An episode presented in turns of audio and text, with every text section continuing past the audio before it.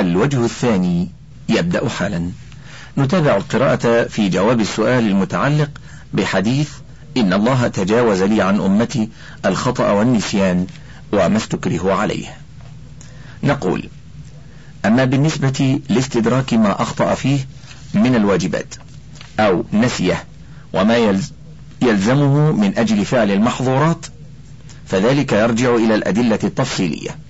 فقد يلزمه بعض الأحكام كالدية والكفارة في القتل خطأ واستدراك ما نسيه أو أخطأ فيه كسجود السهو وقضاء الصلاة المنسية وجزاء الصيد في الحرم أو كفارته وقد لا يلزمه شيء كقضاء الصوم إذا أفطر المكلف ناسيا وكفارة الحنث في اليمين إذا حنث ناسيا وكذا المكره الذي لا قدرة له على التخلص إلا بفعل ما أكره عليه من المحظورات.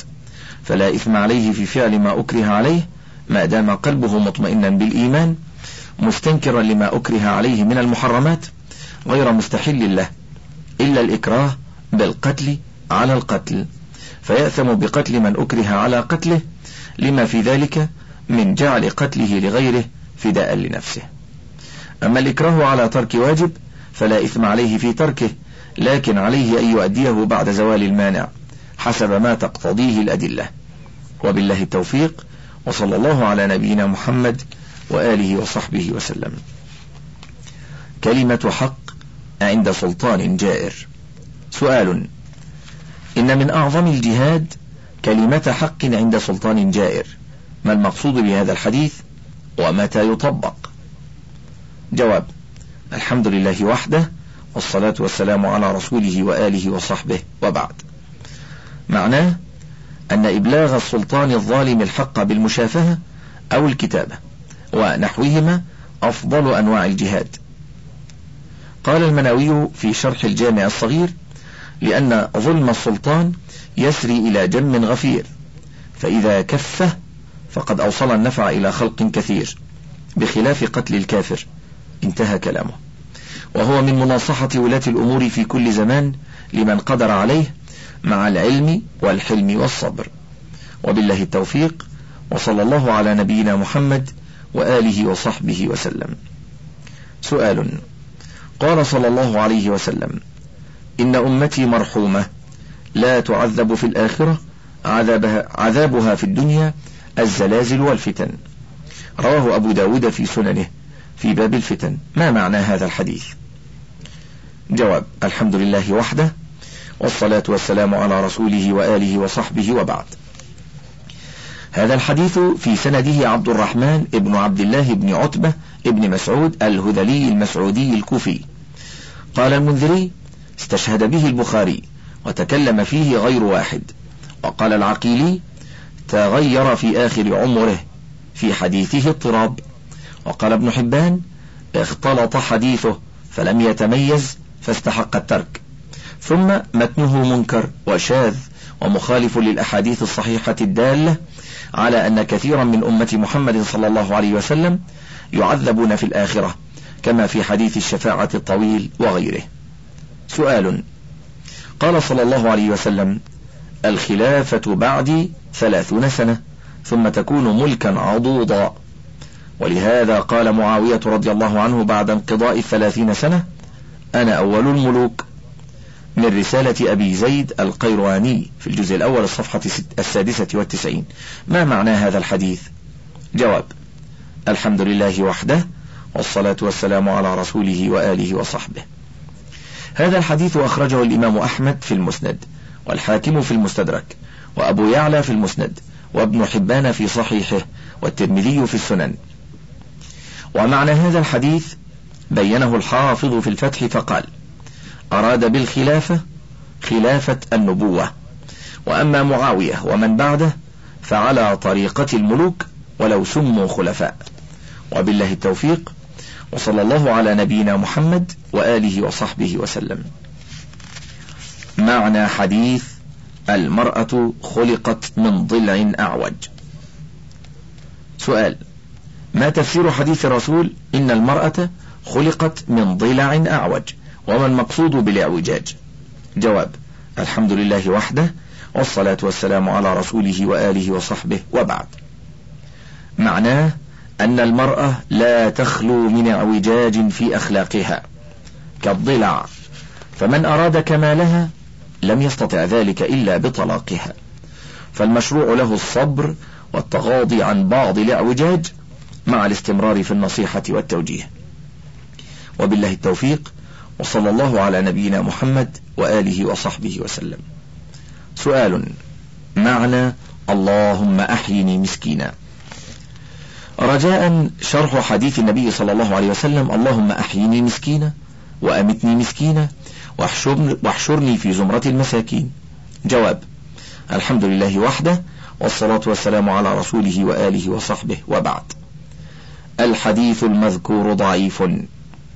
ومعناه لو صح هو أن يكون متواضعا بعيدا عن أسباب الفتن لأن الغناء غالبا يكسب التكبر والوقوع في الفتن والمعاصي والله أعلم.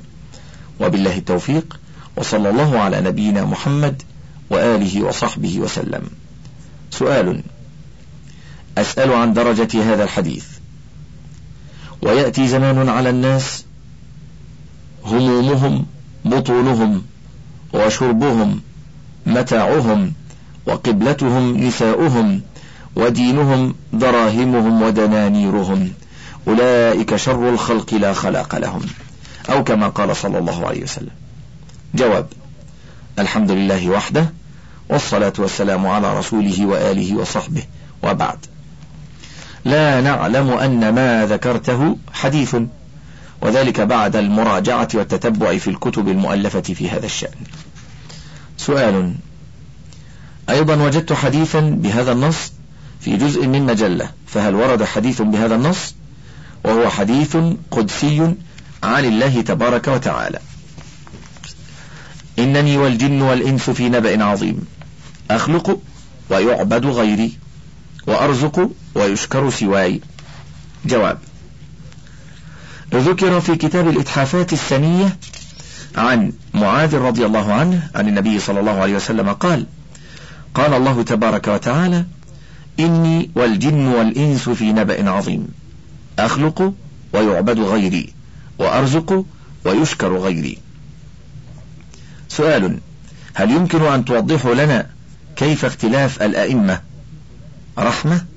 جواب روي عن ابن عباس رضي الله عنهما أن النبي صلى الله عليه وسلم قال مهما أوتيتم من كتاب الله فالعمل به لا عذر لأحد في تركه. وفيه واختلاف أصحابي لكم رحمة. رواه البيهقي في المدخل بسند منقطع. وأخرجه الطبراني والديلمي وفيه ضعف كما في كشف الخفاء. ومنه تعلم أن الحديث ليس بصحيح. وقد قال الله تعالى ولا يزالون مختلفين إلا من رحم ربك. ولذلك خلقهم. الآية من سورة يونس. وبالله التوفيق وصلى الله على نبينا محمد وآله وصحبه وسلم. علم لا ينفع وجهل لا يضر. وقصة نسخ كتاب دانيال. سؤال دخل صلى الله عليه وسلم المسجد. فرأى جمعا من الناس على رجل. فقال ما هذا؟ قالوا يا رسول الله رجل علامة. قال وما العلامة؟ قالوا أعلم الناس بأنساب العرب. وأعلم الناس بعربية. وأعلم الناس بشعر. وأعلم الناس بما اختلف فيه العرب. فقال صلى الله عليه وسلم هذا علم لا ينفع وجهل لا يضر أو كما قال صلى الله عليه وسلم.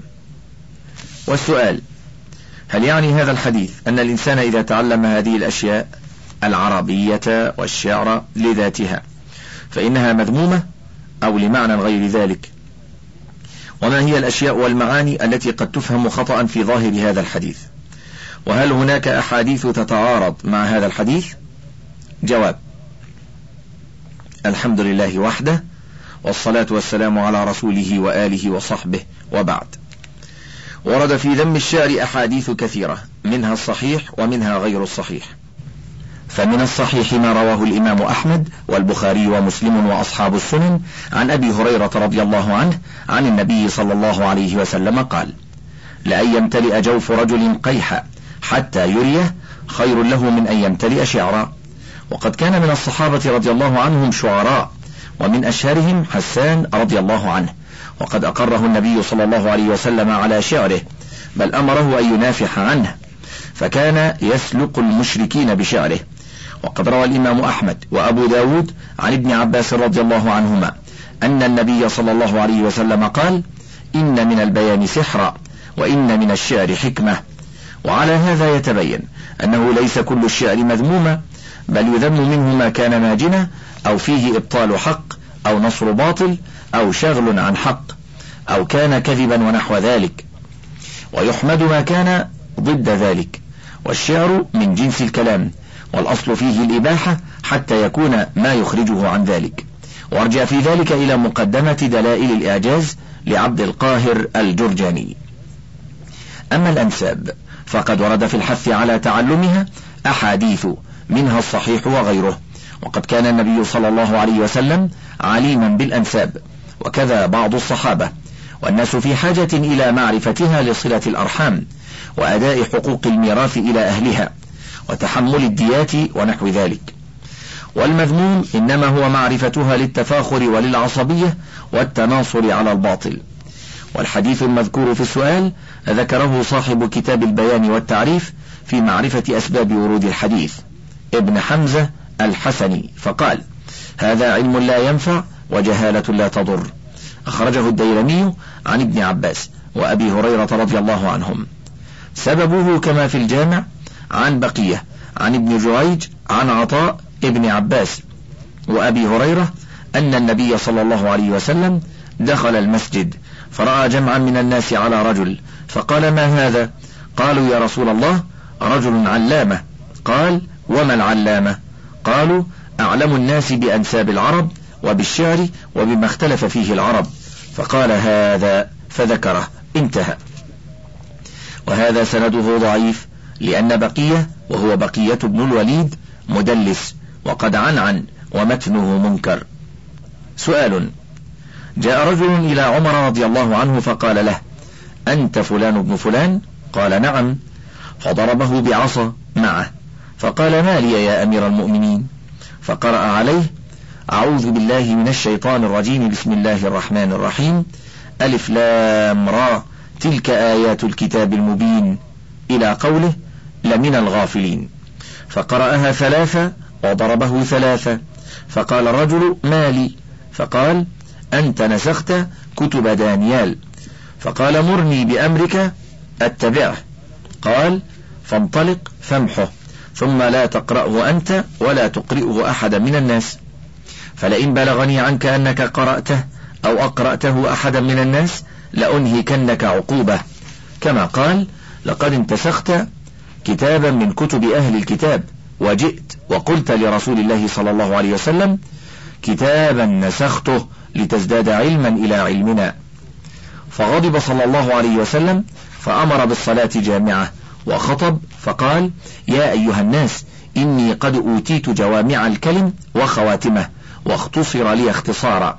ولقد أتيتكم بها بيضاء نقية فلا تتهوكوا أي لا تتحيروا ولا يغرينكم المتهوكون. وقال لعمر لا تسألوهم عن شيء فيحدثوكم بحق فتكذبوا به أو بباطل فتصدقوا به. والذي نفسي بيده لو أن موسى كان حيا ما وسعه إلا أن يتبعني. وجاء من حديث آخر عن ابن مسعود أنه قال كلاما بنفس المعنى ثم قال إن كنتم سائليهم لا محالة فانظروا ما واطأ كتاب الله فخذوه وما خالف كتاب الله فدعوه. فهل هناك تعارض بين هذين الحديثين؟ وحديث وحدث عن بني إسرائيل ولا حرج. بين قوسين هذه الأحاديث في الجزء الثالث من حياة الصحابة فضل العلم. جواب ظاهر ما ورد في ذلك التعارض وقد بين ابن كثير في مقدمة تفسيره ذلك وبين المخرج منه فقال ولكن هذه الأحاديث الإسرائيلية تذكر للاستشهاد لا للاعتضاد فإنها على ثلاثة أقسام أحدها ما علمنا صحته مما بأيدينا مما يشهد له بالصدق فذاك صحيح والثاني ما علمنا كذبه مما عندنا ما يخالفه الثالث ما هو مسكوت عنه. لا من هذا القبيل ولا من هذا القبيل فلا نؤمن به ولا نكذبه.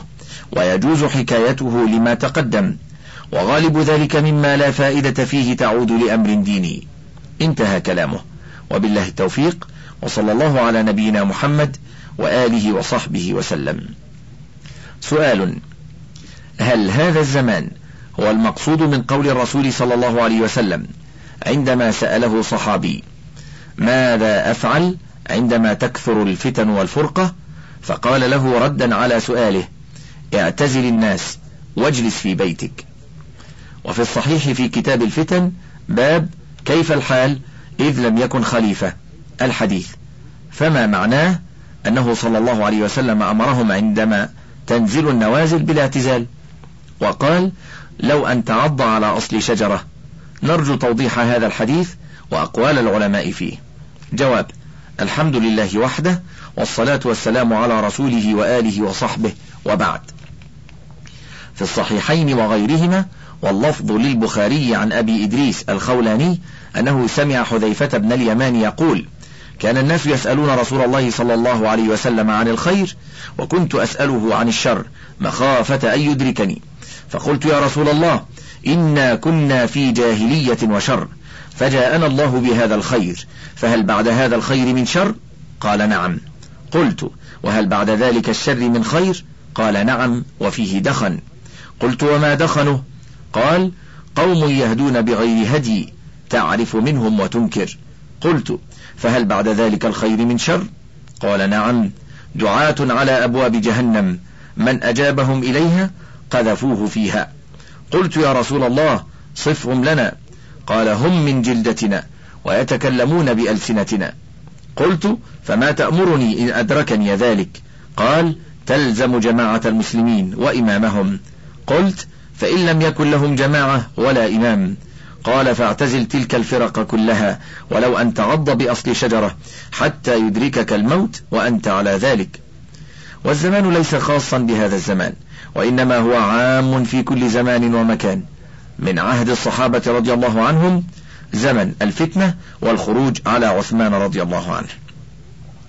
والمراد من اعتزال الناس زمن الفرقة ما ذكره الحافظ ابن حجر رحمه الله في الفتح عن الطبري أنه قال متى لم يكن للناس إمام فافترق الناس أحزابا فلا يتبع أحدا في الفرقة ويعتزل الجميع إن استطاع ذلك خشية من الوقوع في الشر.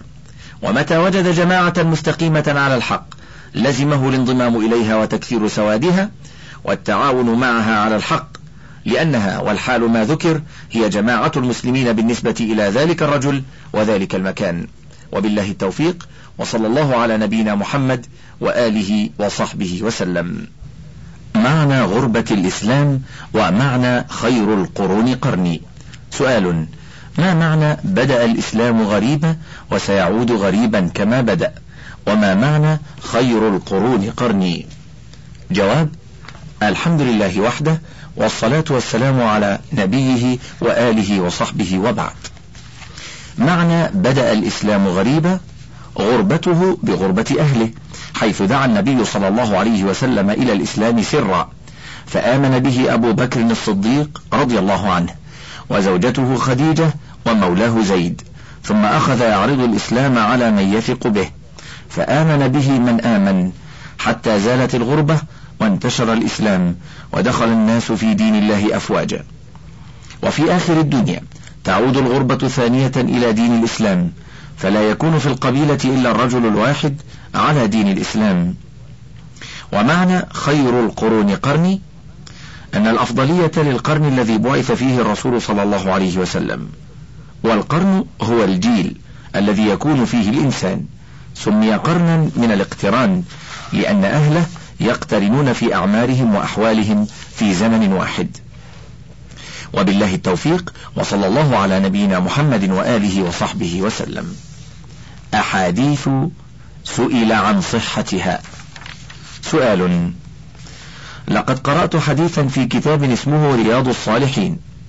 وهذا سؤال حول صحة حديث الاستغفار من الذنب ومعناه قرأت حديثا في كتاب اسمه رياض الصالحين تأليف أبي زكريا يحيى بن شرف النووي الدمشقي في الصفحة الثالثة الثلاثمائة والخمس برقم حاء تقسيم ثلاثمائة واثنين وتسعين. باب الرجاء. عن أبي هريرة رضي الله عنه عن النبي صلى الله عليه وسلم فيما يحكي عن ربه تبارك وتعالى قال أذنب عبد ذنبا فقال اللهم اغفر لي ذنبي. فقال الله تبارك وتعالى أذنب عبدي ذنبا فعلم أن له ربا يغفر الذنب ويأخذ بالذنب. ثم عاد فأذنب. فقال أي ربي اغفر لي ذنبي. فقال تبارك وتعالى أذنب عبدي ذنبا. فعلم أن له ربا يغفر الذنب ويأخذ بالذنب. ثم عاد فأذنب فقال أي ربي اغفر لي ذنبي. فقال تبارك وتعالى أذنب عبدي ذنبا فعلم أن له ربا يغفر ويأخذ بالذنب. قد غفرت لعبدي فليقل ما شاء. متفق عليه. فأرجو من سادات العلماء معلومات عن مدى صحة هذا الحديث ومعناه. جواب الحمد لله وحده والصلاة والسلام على رسوله وآله وصحبه وبعد. حديث أبي هريرة رضي الله عنه القدسي أذهب عبد ذنبه إلى آخره حديث صحيح ثابت. فقد أخرجه كل من الإمام البخاري في كتابه الصحيح المسند كما أخرجه الإمام مسلم في صحيحه. قال الإمام مسلم حدثني عبد الأعلى بن حماد حدثنا حماد بن سلمة عن إسحاق بن عبد الله بن أبي طلحة عن عبد الرحمن بن أبي عمرة عن أبي هريرة رضي الله عنه عن النبي صلى الله عليه وسلم فيما يحكي عن ربه عز وجل قال أذنب عبد ذنبا فقال اللهم اغفر لي ذنبي. فقال تبارك وتعالى أذنب عبدي ذنبا فعلم أن له ربا يغفر الذنب ويأخذ بالذنب. ثم عاد فأذنب فقال أي رب اغفر لي ذنبي. فقال تبارك وتعالى عبدي أذنب ذنبا فعلم أن له ربا يغفر الذنب ويأخذ بالذنب. ثم عاد فأذنب. فقال أي ربي اغفر لي ذنبي. فقال تبارك وتعالى أذنب عبدي ذنبا فعلم أن له ربا يغفر الذنب ويأخذ بالذنب. اعمل ما شئت فقد غفرت لك. وقال البخاري حدثنا أحمد بن إسحاق حدثنا عمرو بن عاصم حدثنا همام حدثنا إسحاق بن عبد الله سمعت عبد الرحمن سمعت عبد الرحمن بن أبي عمرو قال سمعت أبا هريرة قال سمعت النبي صلى الله عليه وسلم قال إن عبدا أصاب ذنبا وربما قال أذنب ذنبا. فقال ربي أذنبت ذنبا. وربما قال أصبت فاغفره. فقال ربه علم عبدي أن له ربا يغفر الذنب ويأخذ به غفرت لعبدي. ثم مكث ما شاء الله ثم أصاب ذنبا أو أذنب ذنبا فقال ربي أذنبت أو أصبت آخر فاغفره. فقال علم عبدي أن له ربا يغفر الذنب ويأخذ به غفرت لعبدي. ثم مكث ما شاء الله ثم أذنب ذنبا وربما قال أصاب ذنبا فقال ربي أصبت أو قال أذنبت آخر فاغفره لي. فقال علم عبدي أن له ربا يغفر الذنب ويأخذ به. غفرت لعبدي ثلاثة فليعمل ما شاء. في كتاب التوحيد. أما معناه فلا إشكال فيه وهو أن العبد ما دام يذنب ثم يستغفر استغفار النادم التائب المقلع من ذنبه العازم أن لا يعود فيه فإن الله يغفر له. ولا يفهم من قوله فليفعل ما شاء إباحة المعاصي والإثم وإنما المعنى هو ما سبق من مغفرة الذنب إذا, إذا استغفر وتاب. قال الحافظ في الفتح قال ابن بطال في هذا الحديث إن المصر على المعصية في مشيئة الله تعالى. إن شاء عذبه وإن شاء غفر له مغلبا الحسنة التي جاء بها وهي اعتقاده أن له ربا خالقا يعذبه ويغفر له. واستغفاره إياه على ذلك. يدل عليه قوله تعالى من جاء بالحسنة فله عشر أمثالها ولا حسنة أعظم من التوحيد. وبالله التوفيق وصلى الله على نبينا محمد وآله وصحبه وسلم. سؤال قال رسول الله صلى الله عليه وسلم من مات ولم يعرف إمام زمانه مات ميتة جاهلية. ومن مات وليس في عنقه بيعة مات ميتة جاهلية أو كما قال فما المقصود بالحديث في العصر الراهن وكيف نفهمه ونطبقه؟ جواب الحمد لله وحده والصلاة والسلام على رسوله وصحبه وبعد. الحديث الأول لا نعلم صحته بهذا اللفظ وأما الحديث الثاني فأخرج الإمام مسلم في صحيحه عن نافع رحمه الله قال لما خلعوا يزيد واجتمعوا على ابن مطيع أتاه ابن عمر رضي الله عنه فقال عبد الله بن مطيع اطرحوا لأبي عبد الرحمن وسادة. فقال له عبد الله بن عمر إني لم آتك لأجلس أتيتك لأحدثك.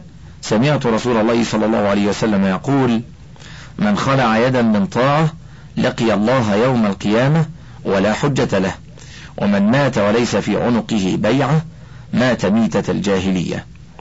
ومعنى الحديث أنه لا يجوز الخروج على الحاكم ولي الأمر إلا أن يرى منه كفر بواح كما جاء ذلك في الحديث الصحيح. كما أنه يجب على الأمة أن يؤمر عليهم أميرا يرعى مصالحهم ويحفظ حقوقهم. وبالله التوفيق وصلى الله على نبينا محمد وآله وصحبه وسلم. سؤال هل هذا الحديث صحيح أم لا؟ فقد ورد عن رسول الله صلى الله عليه وسلم أنه قال لا رهبانية في الإسلام. جواب الحمد لله وحده والصلاة والسلام على رسوله وآله وصحبه وبعد. هذا الحديث صحيح. وبالله التوفيق وصلى الله على نبينا محمد وآله وصحبه وسلم. انتهى الشريط الثامن والأربعون من فتاوى اللجنة الدائمة للبحوث العلمية والإفتاء وله بقية على الشريط التاسع والأربعين إن شاء الله.